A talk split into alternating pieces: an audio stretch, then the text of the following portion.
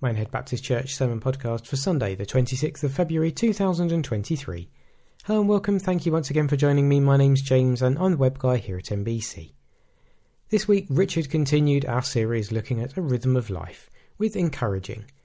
The reading is 1 Thessalonians chapter 5 verses 1 to 11. So we'll go and join Richard as he's introducing the service. Good morning. It's lovely to welcome you uh, this morning to Minehead Baptist Church. Uh, my name is Richard. and I have the pleasure of being one of the ministers here. Uh, just a few notices as uh, we begin. And as someone pointed out, they're all to do with Tommy, uh, who's, we'll wave at you now. Uh, so there is, uh, as Paul said last week, um, a list for to invite Tommy to lunch. Uh, if you'd like to do so, please uh, do speak to him. He has a list, which has seen better days. I'm not going to lie, Tommy. Long list. That's coming in a second, Lisa. And then another list. Uh, I've also got one, but um, Tommy's induction um, into his role uh, will be in two weeks' time on the 12th of March. And as part of that, we thought it would be lovely to join uh, together for a meal afterwards. Um, so if you'd like to bring something, uh, please would you write it down on the list? There's a list there, and there's a list um, in the foyer. Bring and share buffet lunch. Bring him share buffet lunch. Oh. Uh, yeah, bring and share buffet lunch was what Lorraine was shouting there. Uh, so if you don't bring anything, we don't have anything to eat. It's, yeah. Roast Tommy. Dear. Right. Well, we'll leave that for a while, shall we? Shall we come now and pray? Father, we thank you for this time together. We thank you, Lord, that we are free to gather and worship you. And Father, we pray you would fill this place. Amen. And I've just remembered we have a birthday or two. I know. Is anyone anyone willing to own up to a birthday? Oh, one over there. What's your name? Sorry. Er- Errol. Errol? What? Uh, William is somewhere, is he? Um, it's William's birthday as well. Uh, yesterday. Anyone? Anyone else's? No? Roy, Roy, wasn't looking over there. Paul, Paul as well, and Adams was in the week. And, oh, here we go. Right, so we've and got another Paul. William, Errol, Roy, Adam, and, and Paul. And another Paul. And oh, and another Paul. So Paul twice. Are we ready, Lorraine?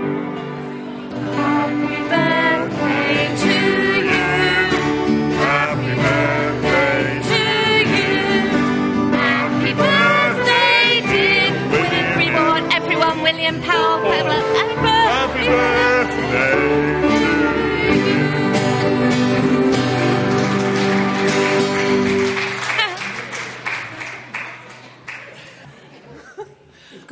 Good morning, everybody. Um, I wonder if we could um, just take a moment um, just to uh, gather our thoughts, just to pause in His presence, just to, to just quietly uh, just focus on Him as we come to worship, just, just for a moment.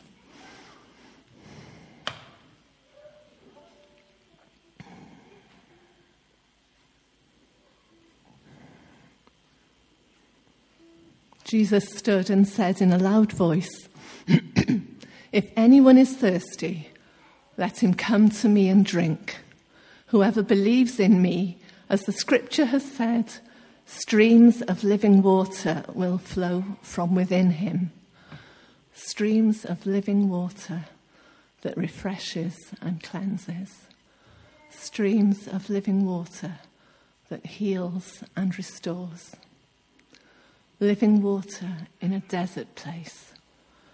Many years ago, I, I was in, in the hot summer sun. I stood underneath a waterfall. It was a waterfall in the mis- middle of the desert of Ein Gedi in Israel. The psalmist says, in the Passion Translation.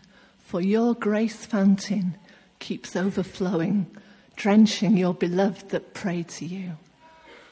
Bring me to your grace fountain so that your strength becomes mine. So as we as we come and sing our first song, it's my prayer that each one we would all come again and uh, know that refreshing under being drenched under that grace fountain in his presence. So let's start. Um, let our praise be your welcome. We are here for you. Let your words move in power. Let what's dead come to life. We are here for you. oh, and could we have the offering um, as we have the first song, please?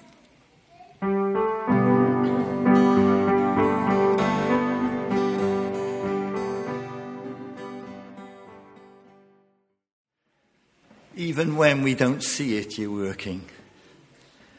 Father, there's so many things happening in this world today that need our prayer. We think a country scarred by warfare. We think particularly of Ukraine. We just pray for peace in that land. We just pray that the killing will finish. We ask you that President Putin's heart will be softened, that he'll have wisdom, that you bring things to an end and that peace may reign. Father, we think too of natural disasters, the earthquake that we had recently in Turkey and in Syria. We pray that you'd bring comfort to those who've lost loved ones, to those who've lost their homes and their livelihood. We just ask that politics won't get in the way of aid getting to those people, particularly in rebel parts of the countries. Father, just be there, bring peace, bind up the wounds, and let the aid, let the Christians who are there too, be a witness to those around her, that you, them that you care. And we pray for the persecuted church in various nations, Father, where people are being killed, where people are being put in prison, tortured for their faith. And we would ask that you would strengthen those Christians and help them to stay as a bright light in countries where they may fear just even mentioning your name. We think too in this country too of those who are persecuted because they speak out, for those who are brave enough to speak out and talk about scriptural things, to take scriptural principles and not to compromise. We just pray your protection and we just pray that you bless those people. We think of our politicians, that you be with them, that you give them wisdom, that you give them integrity that you give them compassion for the poor around them, that they have a good moral compass, and that we'd see blessing in this country through those people, that you bring peace, that you bring um, prosperity, if that's the right word, that you just help the poor in this country just to get back on their feet again. And we think of this church too, Father. We think of those who are suffering those who maybe have been treated for cancer and for other debilitating illnesses. Be with them, we pray.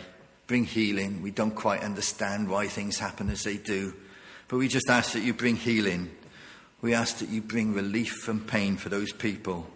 And for those, particularly in these winter months, who may be suffering from the darkness of depression and things that are going wrong, maybe anxieties over this, that, and the other. And we just pray that you'd shine light into the darkness that you bring the beauty of your peace, that it would take over in lives, and that you just encourage and help those who are finding things difficult. We think of our church leaders, that you give them wisdom, that you'd bless them and encourage them in all that happens.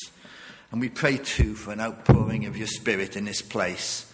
We just pray that you'd move in such a way that we'd wake up, that we'd just take our faith seriously that we just have a good relationship with you, that we just wouldn't mess around, but that we just want things to be as you would want them to be. And we just pray that that flowing of your spirit may flow out into the streets around this place.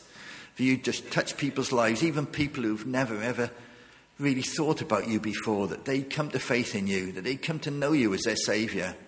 Just speak in this place. Just speak in Minehead, Father, we pray.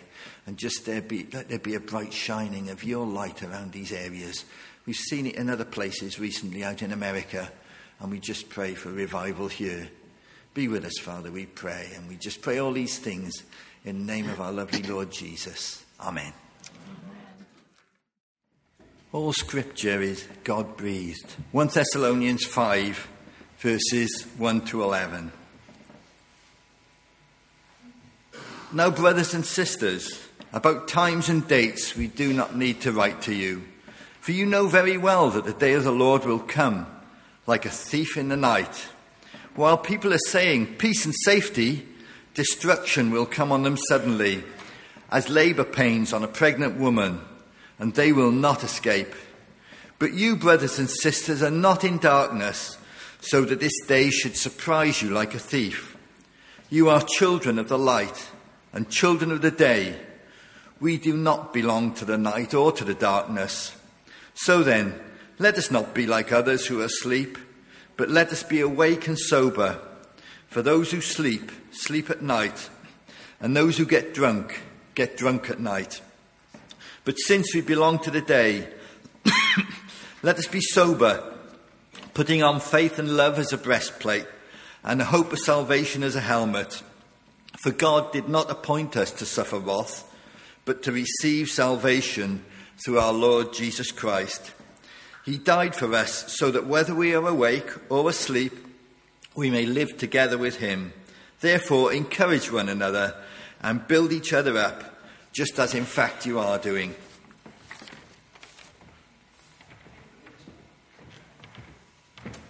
Just pray for you, Richard, before you come. Father, just bless Richard as he speaks. Just pray you'll anoint him with your word. Just give him the words to say. Just pray that they'll flow from him and that you bless each one of us by your Holy Spirit. Amen. Thanks, Paul. I suspect there are two different sorts of people in the world those who like surprises and those who don't. So I'll ask you now who likes surprises? Should we have a show of hand? Anyone actually willing to admit to liking surprises? more than I was expecting. Who would rather that they never had another surprise in their entire life? Oh, a few of you. I'm somewhere in the middle, I think.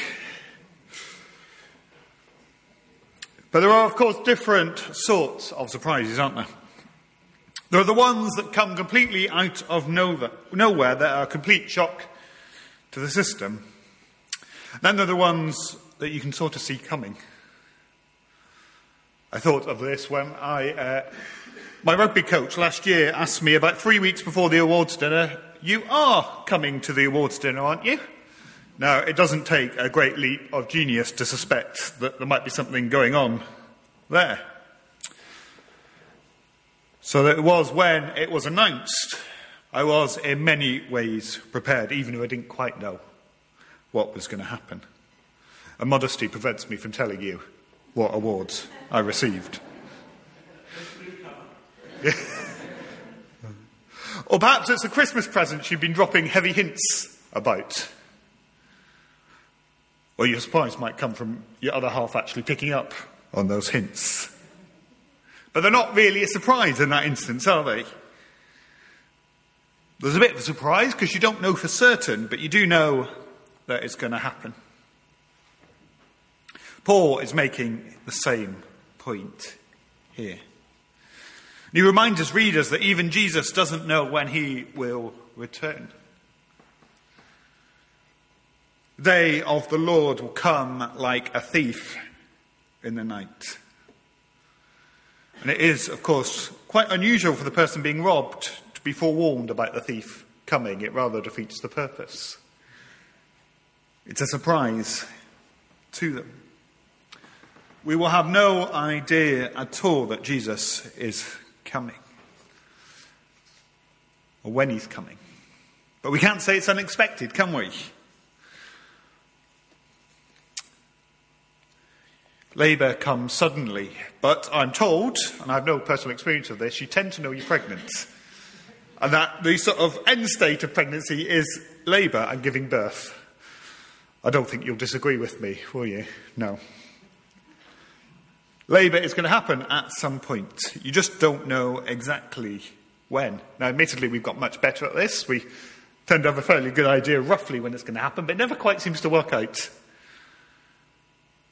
The same might be said of the return of Jesus. We know that he will return in all of his glory and power and majesty. Because we're promised it, we're told it time and time again. We shouldn't be surprised by his return, or that he will return, for we know with certainty that the hope we have in Jesus is true, that he will return and come again. But the when is rather less known. We might not be surprised that Jesus is going to return, but there are those who will be surprised, who are not aware that Jesus is coming again. Those who don't listen to him. And it contains a reminder that when the day of the Lord happens, there will be a judgment for all people. That each one of us will have to stand before our Lord and Creator and account for actions before our Lord and Creator. Now, if you're thinking this side's all quite bleak, there is some good news, though. Paul reminds his readers that you, so those of us who follow Christ, are people of the day, not to be surprised by the thief in the night. We don't belong anymore to the night or the darkness. We belong to Jesus Christ the light of the world. As such, our sins are forgiven when we cry out to Him with repentance in our hearts, asking for forgiveness. We have a hope, a living hope who has overcome the power of sin and darkness. Isn't that good news to shout about this morning? We will be able to stand before our Lord God knowing that our sins have been forgiven. Let us be awake and sober, Paul commands us. Let us not be caught unawares of the return of Jesus. We obviously cannot know when Jesus is going to return, but we can be prepared. We can open our hearts to Him, be mindful of our walk with Him. Strive to be more like him. We must be willing to walk in the day, in the light, alongside Jesus. Not mired in sin, so that when Jesus does return, we can stand him before him without fear. Well, there might be a little bit, but certainly not fear of the judgment that is to come. And because we belong to the day, we must do certain things. Paul writes here of another set of armour. Uh, one to go with the slightly more famous one found in Ephesians chapter 6, which I'm sure is familiar to many of you. Put on the breastplate of love and faith, he commands us. There is a sense within Paul's instructions in this letter that we should be on guard We should be watchful. You can almost imagine a sense of being armed to go on guard duty or to go to battle, can't you? To watch for what is coming. Be sober, be self controlled. For without that, you will struggle to follow Christ. For he calls us to be self controlled. And faith and love are, I think you'd agree with me, key to our day to day lives. We have faith in God, for without it there would be no point in striving to follow Jesus as best we can. We trust in Him. And we must love one another and live out Christ's love for us one to another, to one another. It's the core of who we are as followers of Christ, living out his love for others. And then we have the helmet of the hope of salvation to top it all off. For surely that is our greatest protection, the surety that we have in our promise of salvation made to us and for us by Jesus. Paul reminds his readers of that fact in verse 9. For God did not appoint us to suffer wrath, but to receive salvation through our Lord Jesus Christ. And he goes on in verse 10 He died for us so that we might live together with him.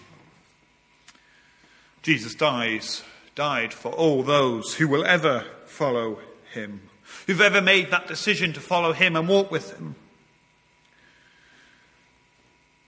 Whether we are here for his return or not, all who choose to follow him receive salvation. This passage ends with a wonderful exhortation.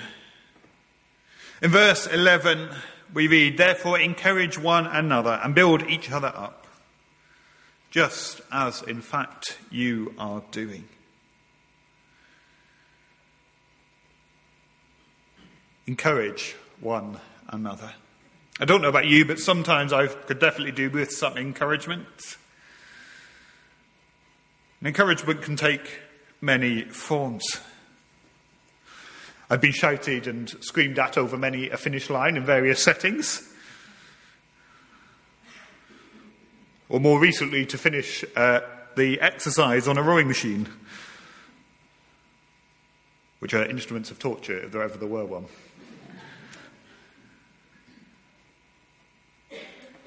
But just hearing that voice from someone behind you saying, Keep going, you're almost there. Get a move on. Probably, and you can probably think of some ruder ones. But it helps us to keep going, doesn't it? Knowing that other people want you to succeed. Knowing that other people value you. Encouragement might come from someone who encourages you and empowers you to use the gifts God has given you. Who's willing to take a risk in asking you to do something. Encouragement could come from someone re- reminding you that God loves you. That Jesus died for us. That hope is sure and eternal. We sang of it a few songs ago, the deepest whenever we're in the deepest pits, Jesus is still there with us. Paul tells us to build each other up. He tells the church in Thessalonica to build themselves up, and the same might well be said of us.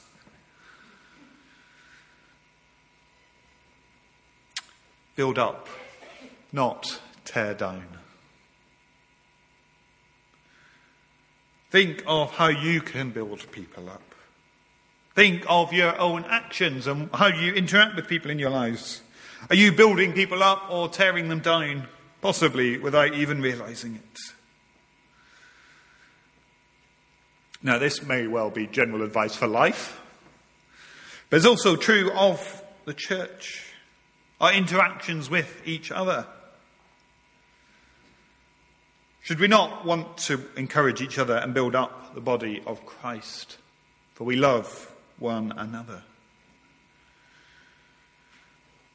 Paul finishes this bit with a presumption or perhaps knowledge that this is what the church in Thessalonica is already doing, just as in fact you are doing. Might we make the same presumption about ourselves? Do we, as a church, encourage each other and build each other up? I don't know where you stand on that question. And if you feel the answer is yes, carry on. And if not, can we see it as a challenge to do better?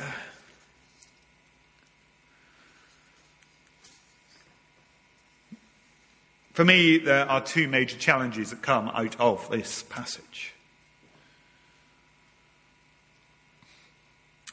The first is Are you living in such a way as to be ready for the return of Jesus? That's a big question, I accept. but one we do have to take seriously and think about. I was reminded of that well known quote Look busy, Jesus is coming. I know it's intended as a joke, but like many jokes, it has a ring of truth to it, doesn't it? Are you living in a way that is honouring to God? In a way that you will not be embarrassed to explain when you stand before Him on Judgment Day?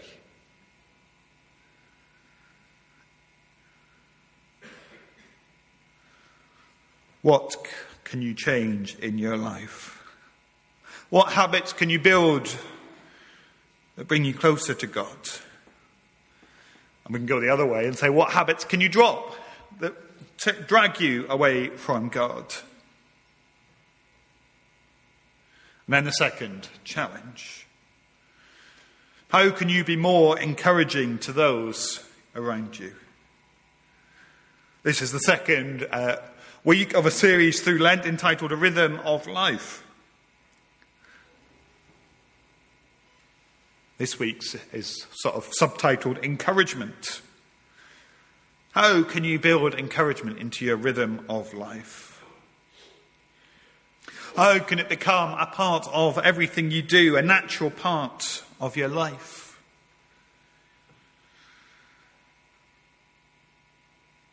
I could make you all turn to the person next to you and encourage them.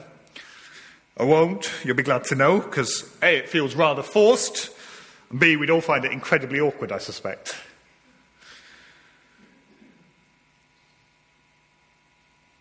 But if you did have to, how might you do so to the person next to you?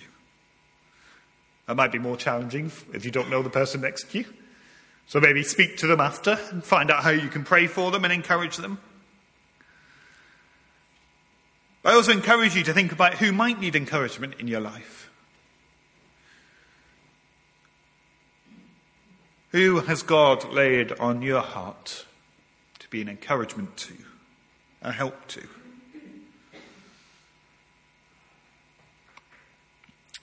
And I want to encourage you all as I finish that we serve a God who loves us, in who we have the hope of salvation, and who, by choosing to follow, he brings us into the day, out of sin and darkness. Amen. Shall we pray? Father, we thank you that you will return, that your Son will return in glory and power. Father, we pray that we would be prepared. Father, even though we don't know the day, Lord, we pray that we would be aware of the promise you've made to us. Of the new creation, the new heaven and the earth that is to come. Father, help us not to be surprised by it. Father, help us to live in a way that is honouring to you.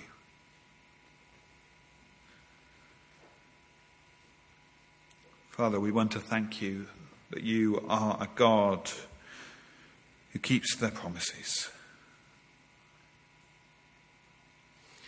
And Father, we pray that just as you encourage us, we pray that we would be an encouragement to others. Father, help us to build each other up, to love one another as your body, as your people.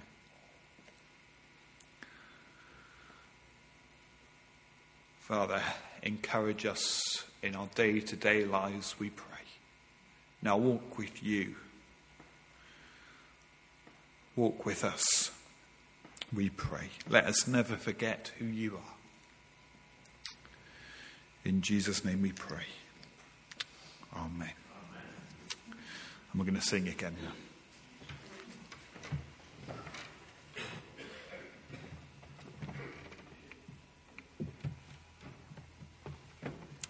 Okay, as we come to the end, uh, near the end of our service, we're going to sing How Great the Chasm and go straight into I Cannot Tell. Uh, I Cannot Tell it is an old favourite. Um, it seems such a mystery. I cannot tell why he whom angels worship should set his love upon the sons of men. But this I know, but this I know.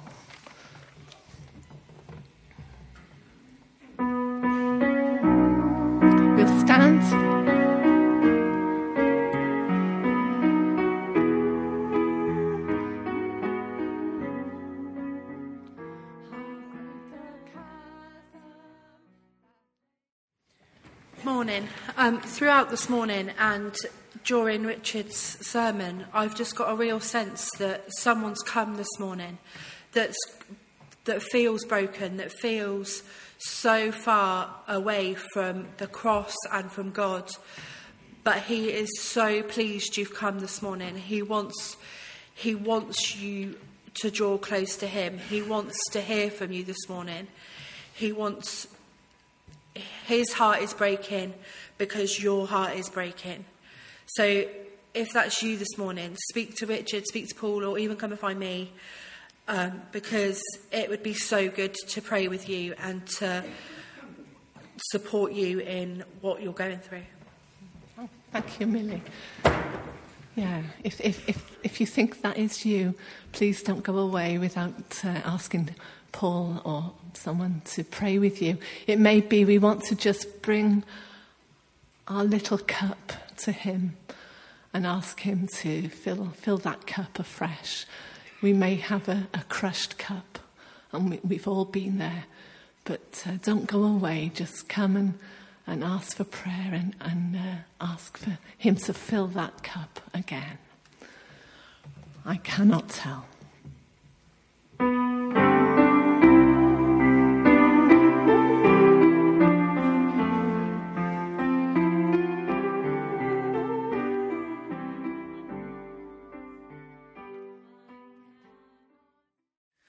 Paul writes, May God Himself, the God of peace, sanctify you through and through. May your whole spirit, soul, and body be kept blameless at the coming of our Lord Jesus Christ. The one who calls you is faithful, and he will do it. Amen. To leave a comment, please go to minehead-baptist.com slash sermons. Well, thank you once again for listening, and I'll speak to you soon.